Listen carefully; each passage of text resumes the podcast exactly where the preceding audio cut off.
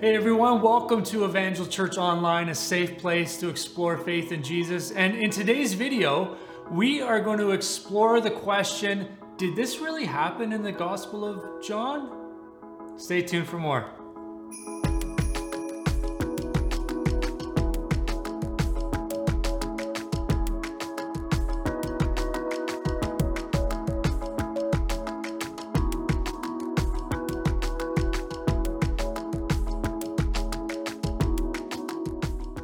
Everyone, welcome back. My name is Lucas. If we haven't met, um, I am one of the pastors here at Evangel Church. We are a physical location church in Powell River, British Columbia. And you, if you live in this region, uh, we would love to invite you to one of our in-person gatherings. We do gather every Sunday, 10 o'clock a.m. Uh, here at the church on the corner of Joyce and Manson. But if you're joining us from out of town, uh, welcome. We're so glad that you're with us, hanging out with us today. And I hope that this is adding value to your faith journey. And so we're going to jump in, but we're going to jump into a little bit of controversy today. Uh, we need to kind of address some of what's going on as we jump in. We're in a series called the Gospel of John. We're kind of going uh, verse by verse through the Gospel of John. And now we come to this kind of moment in John's Gospel. And, and I say that in quotations because this is a bit of a controversial moment. So Bear with me as I explain that, and we'll kind of walk out uh, a little bit of what's going on here. Now, before we do, I want to put your minds at ease. There are some passages, verses, and words that are debated among scholars as they look at the history of the Word of God coming together, the canon. We call that the canon, the collection of library, essentially, of books that we call our Bible. Now, keep in mind, the Bible isn't uh, written by one individual per se. It's, it's a contribution of many different authors, all inspired by the Holy Spirit. And so there's this doctrine and idea of the inerrancy of Scripture, that Scripture is without error, it's, it's authoritative, it's truth. But as we kind of dig into this, we understand that as we look at the history of Scripture, there are some debates on what should be in and what should not be in the canon, this library we call the Bible. Now, though this is the case, though there's these arguments and debates on different kind of things, it does not in any way take away from the core foundational doctrines of the church. Every core foundational belief in the church and the biblical worldview is uh, without debate. It's without question in terms of its authenticity and and history. And so just just I want you to just be at ease as we kind of explore this reality when it comes to uh, verse uh, chapter 7 verse 52 going to 8 chapter 8 to verse 11 because there's some debate on this. Now now that you're nervous now i want to talk to you about this kind of moment that we come to. And it might it might very well be one of your favorite stories in the new testament uh, because it is a beautiful story. It's, it's a story of God's grace and His mercy and His um, just how strategic and brilliant He was in dealing with some uh, hard issues. But it's the woman caught in adultery. It's the story of the woman that was caught in the adultery. So if you open your Bibles, uh, many of you'll see this story, this moment. If you're in the ESV, you'll see the English Standard Version. You'll see that it's actually this whole kind of passage is in brackets and it has a bit of a disclaimer. And it'll say something along the lines of this passage is not found in the earliest manuscripts. Now, if you're in the NIV, you'll see that this is actually italicized and it's starred and italicized, and it'll have a similar kind of disclaimer when it comes to this moment. If you're in the King James Version, I don't think there's really anything there. Uh, maybe New King James Version. I didn't look at all the all the translations, but you're going to see that there's you know there's this like little kind of thing in the ESV, the NIV, some of the Bible translations saying, hey, uh, you need to be aware that this was not actually in the earliest manuscripts that we have record of. Dr. Chris Keith, he writes, interestingly enough, the earliest manuscripts of the Gospel of John do not contain this beloved passage. Indeed, the first manuscript to contain the story is from around 400 CE or AD.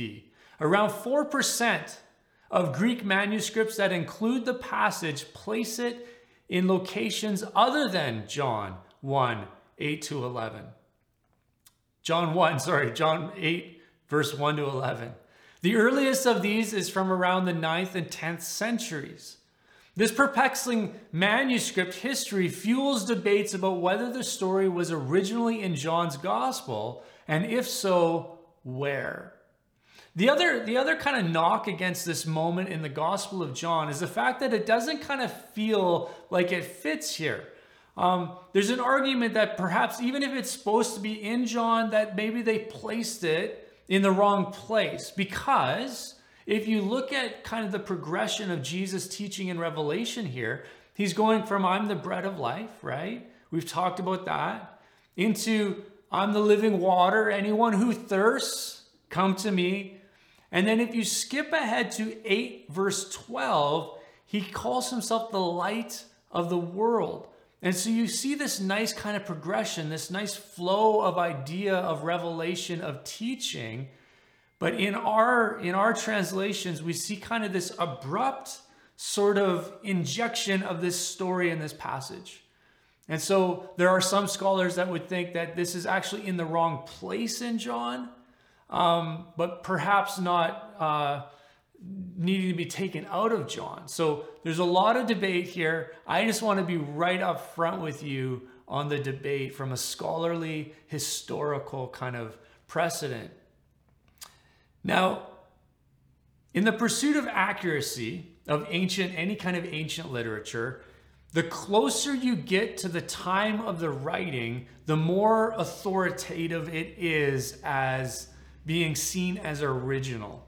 And so the problem with this passage is we don't see the first kind of iterations of this moment until about 400 years after uh, Christ's life. So this is a few generations removed.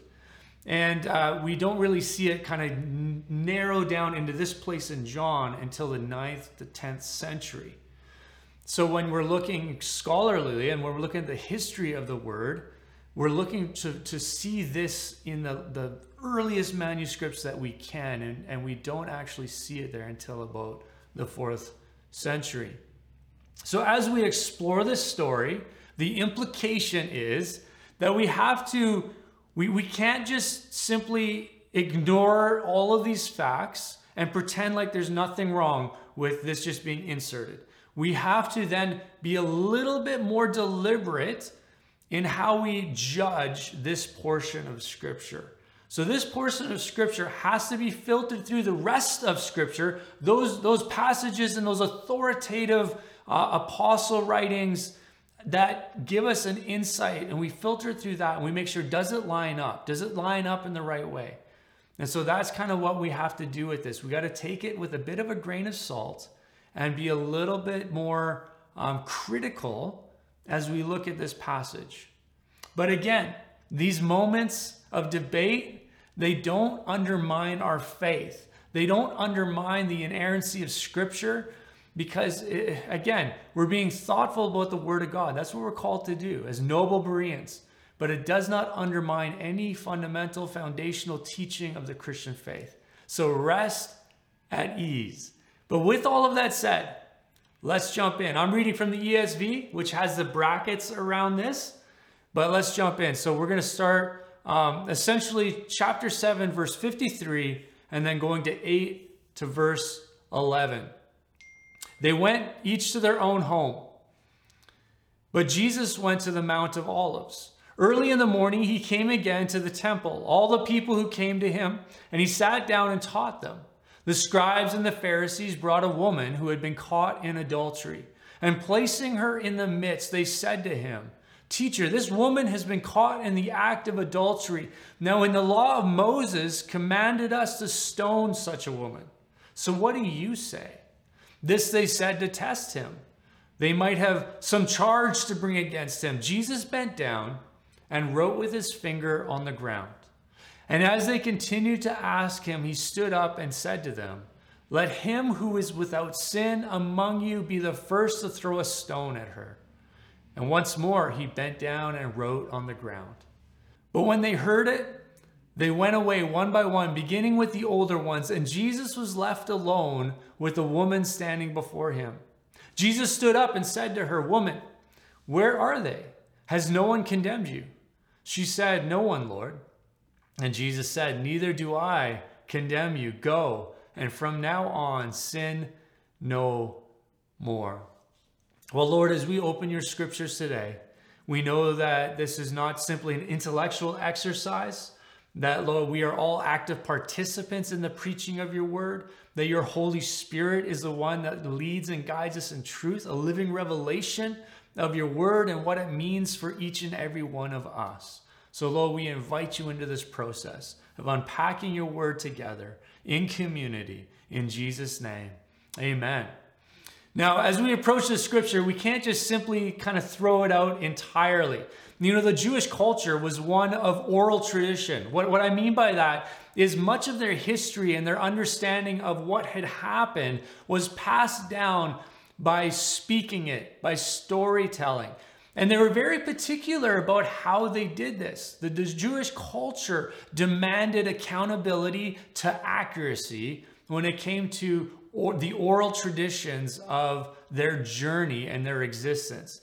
And so we can hold kind of a, a bit of a high expectation that even by the fourth century, if this had happened and there was an oral tradition among the Jewish people speaking of this moment, that by the time a scribe, if a scribe added it later, that it was kind of um, it was an accurate representation in terms of how the people stole, told the story. So even though in some ways you don't see it in the early manuscripts, there is a case to be made that perhaps this is um, an accurate description that was passed on orally and then added into John's gospel at a later date. Either way, we're going to walk through it critically and with, with a bit of a, a bigger, wider eyes to kind of see what's going on here. But it's a beautiful story. Uh, we have to ask the question: Does this does this kind of buck against the uh, filter of the rest of Scripture? And, and, in my opinion, I don't believe it does. And so we're going to dig into it and un, kind of ravel a few things here. So, so with that preamble and caveat, let's ju- jump into the account here. The Jewish leaders, having been conspiring to see Jesus killed, but, but they need to find a way to justify his murder. They need to find a way to justify um, them bringing him to a place where he is judged uh, with, a, with a capital kind of crime. And they fear the recourse of acting rashly. So they're seeking ways to paint Jesus into a corner and have him kind of hang himself, so to speak. So here they kind of go to a bit of an extreme. Nothing else has been working. And so here they kind of really go to a bit of an extreme. And this woman is caught in adultery and they bring her to Jesus. Now, it's, it's important to note that they're already off track. If they really are about uh, serving the law, they would have brought, according to the Levitical law as well as the descriptions in Deuteronomy, they would have brought both the adulterer and the adulteress to this moment. But here we see they're already off the mark. They just simply bring the woman who's caught in adultery. And, and in, this, in this, they miss the heart and the spirit of the law. But as we're going to see in a moment, Jesus reveals it. And this becomes a battle that we, we kind of each face. We, we must see kind of the individual. They, they missed the individual, this woman, and all that they saw was her sin. All that they saw was the opportunity to leverage her brokenness to condemn Jesus. So she becomes an instrument, she becomes a tool for their own means. Here's the deal, friends we have to be so careful that we, as people in the church, those serving God, that we don't look around and see sin and brokenness without first seeing the individual, seeing the person, knowing their name. Uh, William Barclay has a great account from uh, Dr. Tournier, and he sums up kind of this approach to this broken moment. He says Dr. Tournier insists that this is proof that the Bible thinks of people first and foremost, not as fractions of the mass or abstractions or ideas or cases, but as persons. The proper name, Dr. Tournier writes, is the symbol of the person. If I forget my patient's names, if I say to myself, ah, there's that gallbladder type, or that there's that uh, consumptive that I saw the other day, I am interesting myself more in their gallbladders or in their lungs than in themselves as persons. He insists that a patient must be always a person and never a case. And here's the re- here's the moment we see people um, the, the religious rulers are seeing this woman in, in light of her brokenness. They're seeing her as the broken one, though the one caught in sin. All they see is her sin. They don't see that the law leads to redemption. Jesus does. They don't see that this brokenness brings shame. They, they don't care about her shame in this moment. They're simply leveraging her as an instrument to their own means. And we can do this in the church, friends. We can, we can leverage the brokenness of others to prop ourselves up, to feel better about the way that we're living. We, we, and, and we can lose sight of their name and their story and their pain. And it just makes us feel better not to have to delve into that.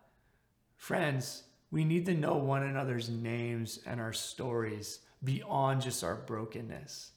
And this is what Jesus reveals to us in such a beautiful way. The moment we see people in light of their sin and not their name, we have moved from the Spirit of God into the spirit of the legalist. And this is this is this is easy. I have to admit, like there's moments and times where I do this. This is our default as human beings. And we have to really catch ourselves. Jesus saw the individual and was moved to compassion. This moment's no different. Here he becomes her advocate, her savior, and the one who ultimately forgives her. This is the way of Christ. And so, because this is the way of Christ, we have to take note of how he approaches this moment because he doesn't see the adulterous woman, he sees her. He calls us to the same. It was the practice of the Jews to bring cases like this before a rabbi. Uh, if there was any question on uh, how to uh, judge it, uh, how to proclaim sentence over it, they would bring it to a rabbi who was a teacher among them, and they would ask a question. They would present the case, and then they would ask a question in terms of what's the judgment? How do we theologically, uh, according to the law, walk out this process? And so this wasn't new. This is a part of the culture, but they bringing this particular instance to Jesus because it has some entrapment moments built into it. So here's the deal the law states that she is to be executed for her sin. Okay? When you, if you're going to take the law, the Old Testament law, the Levitical law, uh, not just her, but also the adulterer that was with her. Now, notice he's not there right now. It's just her. they've already messed it up.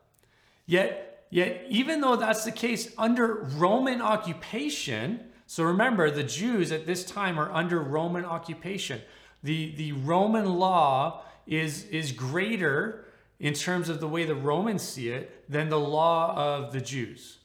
And so what happens is the Jews have actually been stripped of their right to execute anyone.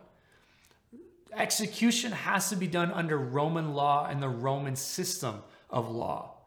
The Jews cannot um, unilaterally make any decisions in terms of execution.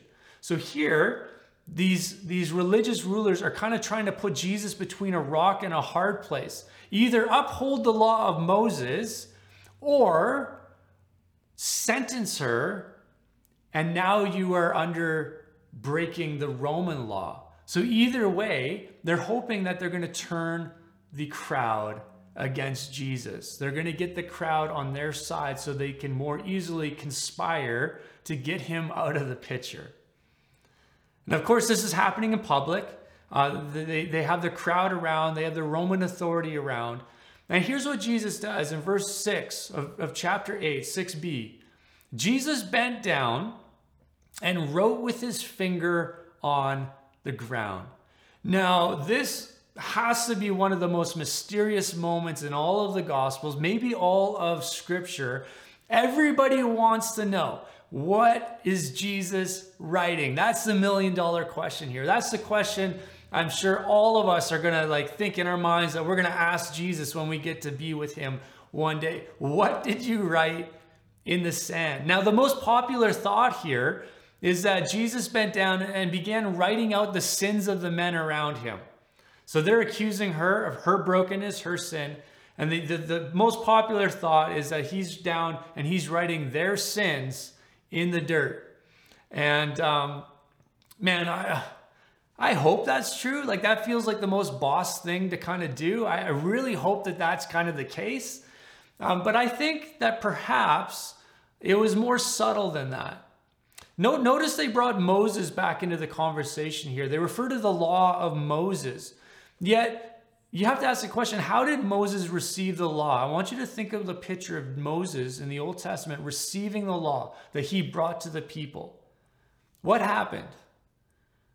The finger of God came and wrote the Ten Commandments into the rock, into the tablets. The very finger of God wrote out the law into the commandments that Moses then brought to the people. The origins of truth, the standards of holiness, they're found in, in, the person and the character of God. And in this moment, perhaps, Jesus bends down and begins to write those commandments out with his finger. This, this picture of his deity, this positioning that he himself is even greater than Moses who brought the law because the Moses who brought the law really got it from the finger of God. You see, the religious rulers were looking to Moses as their precedent in this moment. And perhaps Jesus, in bending down, this picture of his finger drawing in the dirt, correlating to the moment the finger of God wrote out the law, causes us to think no, we need to look not to a man, but to God. Now, I don't know why it is, but we as human beings, we have this tendency to look to leaders among us to point us to truth rather than going to the source of truth. I mean, it goes all the way back to Israel in this moment where God, through, through the prophets and the judges, was leading Israel, but Israel was discontent with that. And they said, We want a king. And they looked to this man, Saul, this tall guy, this guy that looked like a leader, kind of. Um, kind of kind of had all the quintessential leadership qualities as far as they could see from the outside and they wanted this king and they weren't content with God just being their leader in this moment in this season of the life of Israel. But we do the very same thing. We have this access to knowing God, we have this access to His Word, and yet we defer so often to the leaders around us as, as our source for truth. You know, there was a season in the church when uh, the, the, the everyday person did not have access to the Word of God. Unless you had a particular education, unless you knew the language, unless you had access to a copy of the scriptures, you had to defer to people who would interpret it for you and, and, and, and would kind of um, bring kind of the, the word of God to you in a layman's kind of term. But the problem is, these interpreters of scripture began to twist things. They created traditions that were kind of loosely substantiated by theological claims and and people suffered in these seasons of the church. Wars were fought. There were gross miscarriages of justice that that stain the very history of the church, all because we look to the leaders among us. You know, the Great Reformation, though it was not perfect, um, it brought us into an era of accessibility. People shed their blood for the ideal that every person should have access to the Word of God that reveals the character and the personhood of God. And yet, we live in a society today that is so biblically uh, illiterate. And we turn to pastors and leaders to feed us spiritual truth when really a pastor and a leader was never meant to feed you. They were only meant to supplement what you're already feeding on. We have access to the Word of God. And, and, in this moment, we're reminded not to look back to Moses.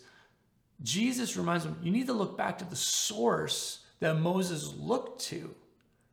In this day and age, we can't look to celebrity pastors, the, the people on TV. We, we need to allow those to simply supplement what we've already been digesting as we get into God's word, as we get into God's presence, as we know Him intimately in our own lives. And in this moment, Jesus bends down and he's writing in the sand the very words of God, revealing himself as the source of that truth and that authority, saying, Come to me. Through the words of God, come to me. And whatever he wrote, it impacted those around him. There's no mistaking that. In verse 7, it says, And as they continued to ask him, he stood up and he said to them, Let him who is without sin among you be the first to throw a stone at her. And once more he bent down and wrote on the ground. But when they heard it, they went away one by one, beginning with the older ones, and Jesus was left alone with the woman standing before him. Notice what Jesus does here. They think they've got him. He, he's, he's between the rock and the hard place. They've set this thing up so beautifully. Yet Jesus simultaneously, he upholds and affirms the law while putting its sentencing back into the hands of those around him. I love the way the rest of this moment kind of plays out. I can just picture this mob and they're holding these, these stones. And, and one by one, from the older to the younger, they slowly just drop the stone in the dirt. And you're hearing these, these thuds in the dirt. And these men walking away for what they thought was a perfect setup. Now, the account says that it started with the oldest among them and then went down to the youngest. And I think there's perhaps two reasons for this. Uh, the first is the oldest probably had a greater wisdom and insight in this moment into this sort of jujitsu reversal that Jesus just pulled on them. And so maybe they caught on early. Oh man, we're in trouble. He's not as painted into a corner as we thought. But I think more profound than that, you know, the longer you live on this earth, the more self aware you become of your own brokenness. And the longer you live on this earth, the more mistakes you make. And uh, the more shame and guilt you can kind of build up. And I think to some degree, the older to the younger is just a, an expression of this, this guilt, this self awareness of, of one's own brokenness. And perhaps in this moment, they began to see this woman not just as the adulterous woman, but as actually a representation of themselves. So they leave until only Jesus and the woman remain. Now, in this moment, I want you to kind of consider this woman. I want you to consider not, you know, the heading in your Bible might say Jesus and the adulterous woman. It's already kind of got this label over this woman. But I want you to think about this woman as an individual. Um, she's more than the adulterous woman. In fact, the point of the story demands that we not label her by her worst moment. That's what Jesus is about to teach us. The power of this scene is Christ saw her, and we need to see her as well. And I want you to put yourself into her shoes. You know, the shame of being caught in the very act of adultery, uh, the fear of knowing what these men were planning to do to her in terms of sentencing, the the the buildup as they surround Jesus and ask his his opinion as a rabbi as to how to sentence her, how to judge her in this moment according to the law of Moses. And so I want you to consider this woman in her shame, in her brokenness, in her fear, in this public moment, heartbroken, not knowing if she even has a future ahead of her. Can, can you relate to that? I know I can seasons and moments. I know that I can.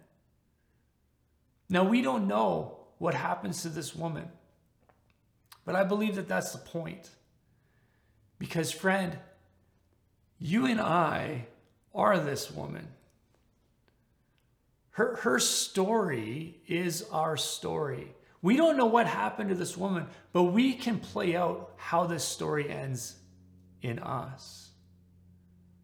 We are this woman caught in our brokenness, confronted with our shame, the guilt and the consequences of sin before us.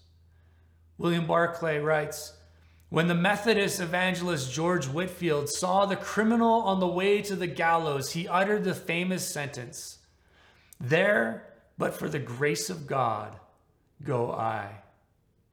There, but for the grace of God, go I. We can empathize with this moment because a death sentence has been de- declared over every single one of us. At that time, that moment, that, that falling away in the Garden of Eden, a death sentence was declared over humanity. And yet, in this beautiful kind of moment, there's a moment of exhale that exists for this woman as Jesus comes as her advocate, as Jesus comes not as her condemner, but as the one who will forgive her. Now, there's some arguments coming back to this idea of whether this story is part of the Gospel of John or not. There's some arguments that perhaps this moment in the Gospel of John, what Jesus is about to do, uh, caused scholars and those writing uh, the, the, scribes to remove it because they felt perhaps it, it, it, kind of spoke to a bit of a Gnostic gospel, this idea that uh, we are just in our bodies, we're sinful, uh, there's always going to be forgiveness no matter what we do, no matter what decisions we make. And so perhaps uh, one of the arguments is it was removed early because of the fear of how this would be taken, how Jesus kind of uh, interaction with this woman could be taken in the, in the life of the church. But though, though this is this is just a theory, it doesn't fully make sense in light of what Jesus actually is recorded as doing right here. I, I want you to just dig into this with me. Verse 10. Jesus stood up and said to her, Woman, where are they? Has no one condemned you? She said, No one, Lord.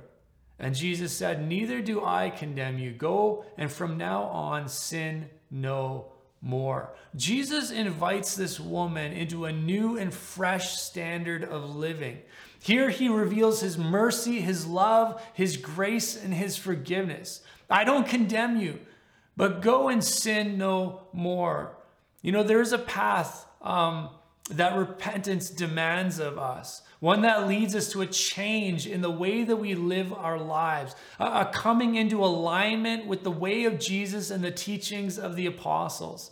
Repentance isn't just about forgiveness, it's about exploring and walking in a new trajectory, a new way of living that is modeled to us and taught to us through Jesus' life and the teachings of the apostles.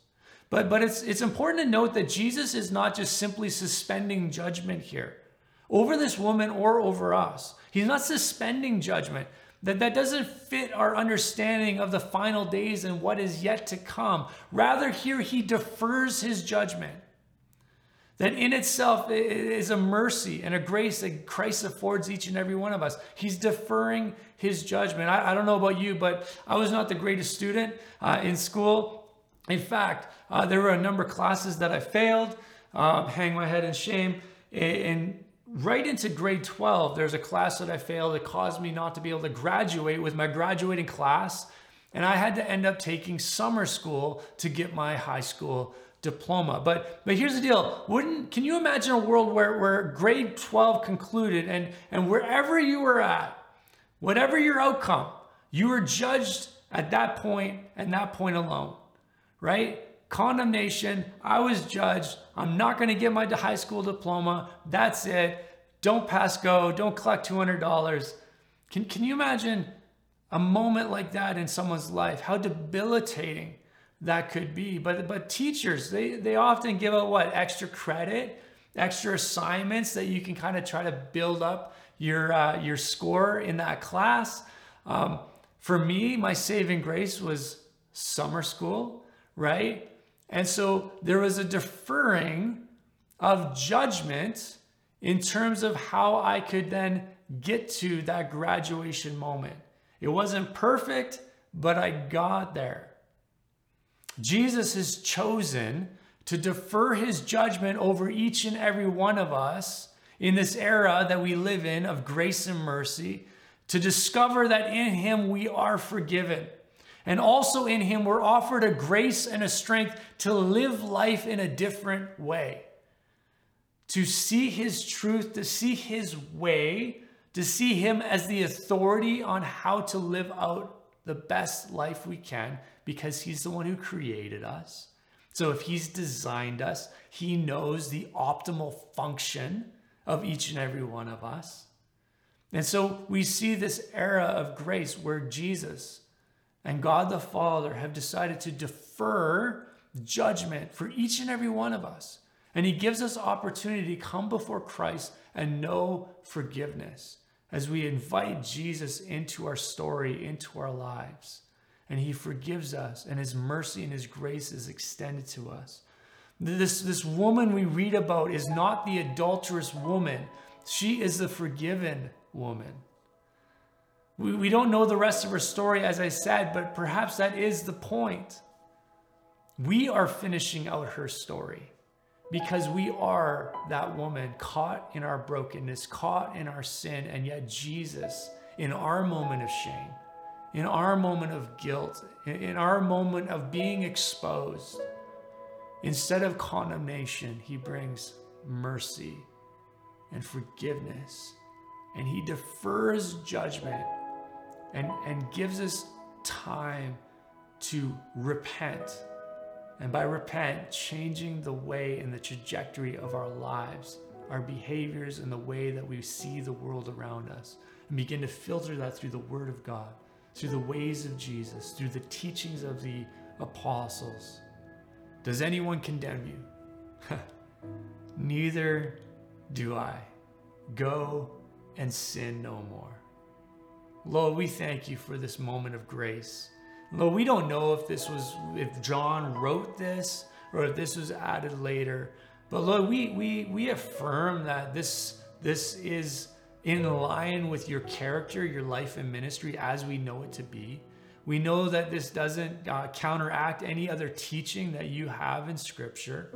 And so, Lord, we like to think that this happened, that this moment of grace and mercy, this picture of judgment deferred, this moment of this adulterous woman becoming the forgiven one, becoming a daughter of God. Lord, we, we, we, we thank you for this picture. And Lord, we pray that you would, by your Spirit, you would convict us. That you would, Lord God, in our shame, that you would, you would reveal Jesus, the, the face of Jesus, the kindness of Jesus, Jesus as our advocate. Jesus is the one who stands against an angry mob in our defense because he's merciful and full of grace. And so, Lord, just as this woman, Lord, may we carry out this story of not being condemned by you, of receiving your forgiveness and your grace, but Lord, also receiving your grace to live life differently to give up those areas and those broken places of sin and selfishness. And Lord, of, of, of changing the trajectory of our lives and pursuing those things modeled by your life and your teachings and the teachings of the apostles. Lord, we pray for your grace in that journey. We thank you for your judgment deferred. In Jesus' name, amen. Well, friends, thank you so much for joining us. I'm going to turn it over for a few announcements of just the life of the church and what's coming up. And there's some exciting ones in there, so stay tuned. God bless you.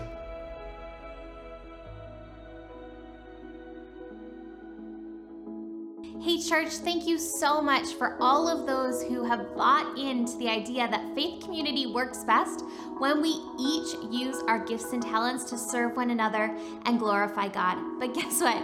There is still room for you. We have so many teams that actually don't have enough people to function. And we know that you are sitting here and you have the exact gift and talent because God has placed you in this church for a reason.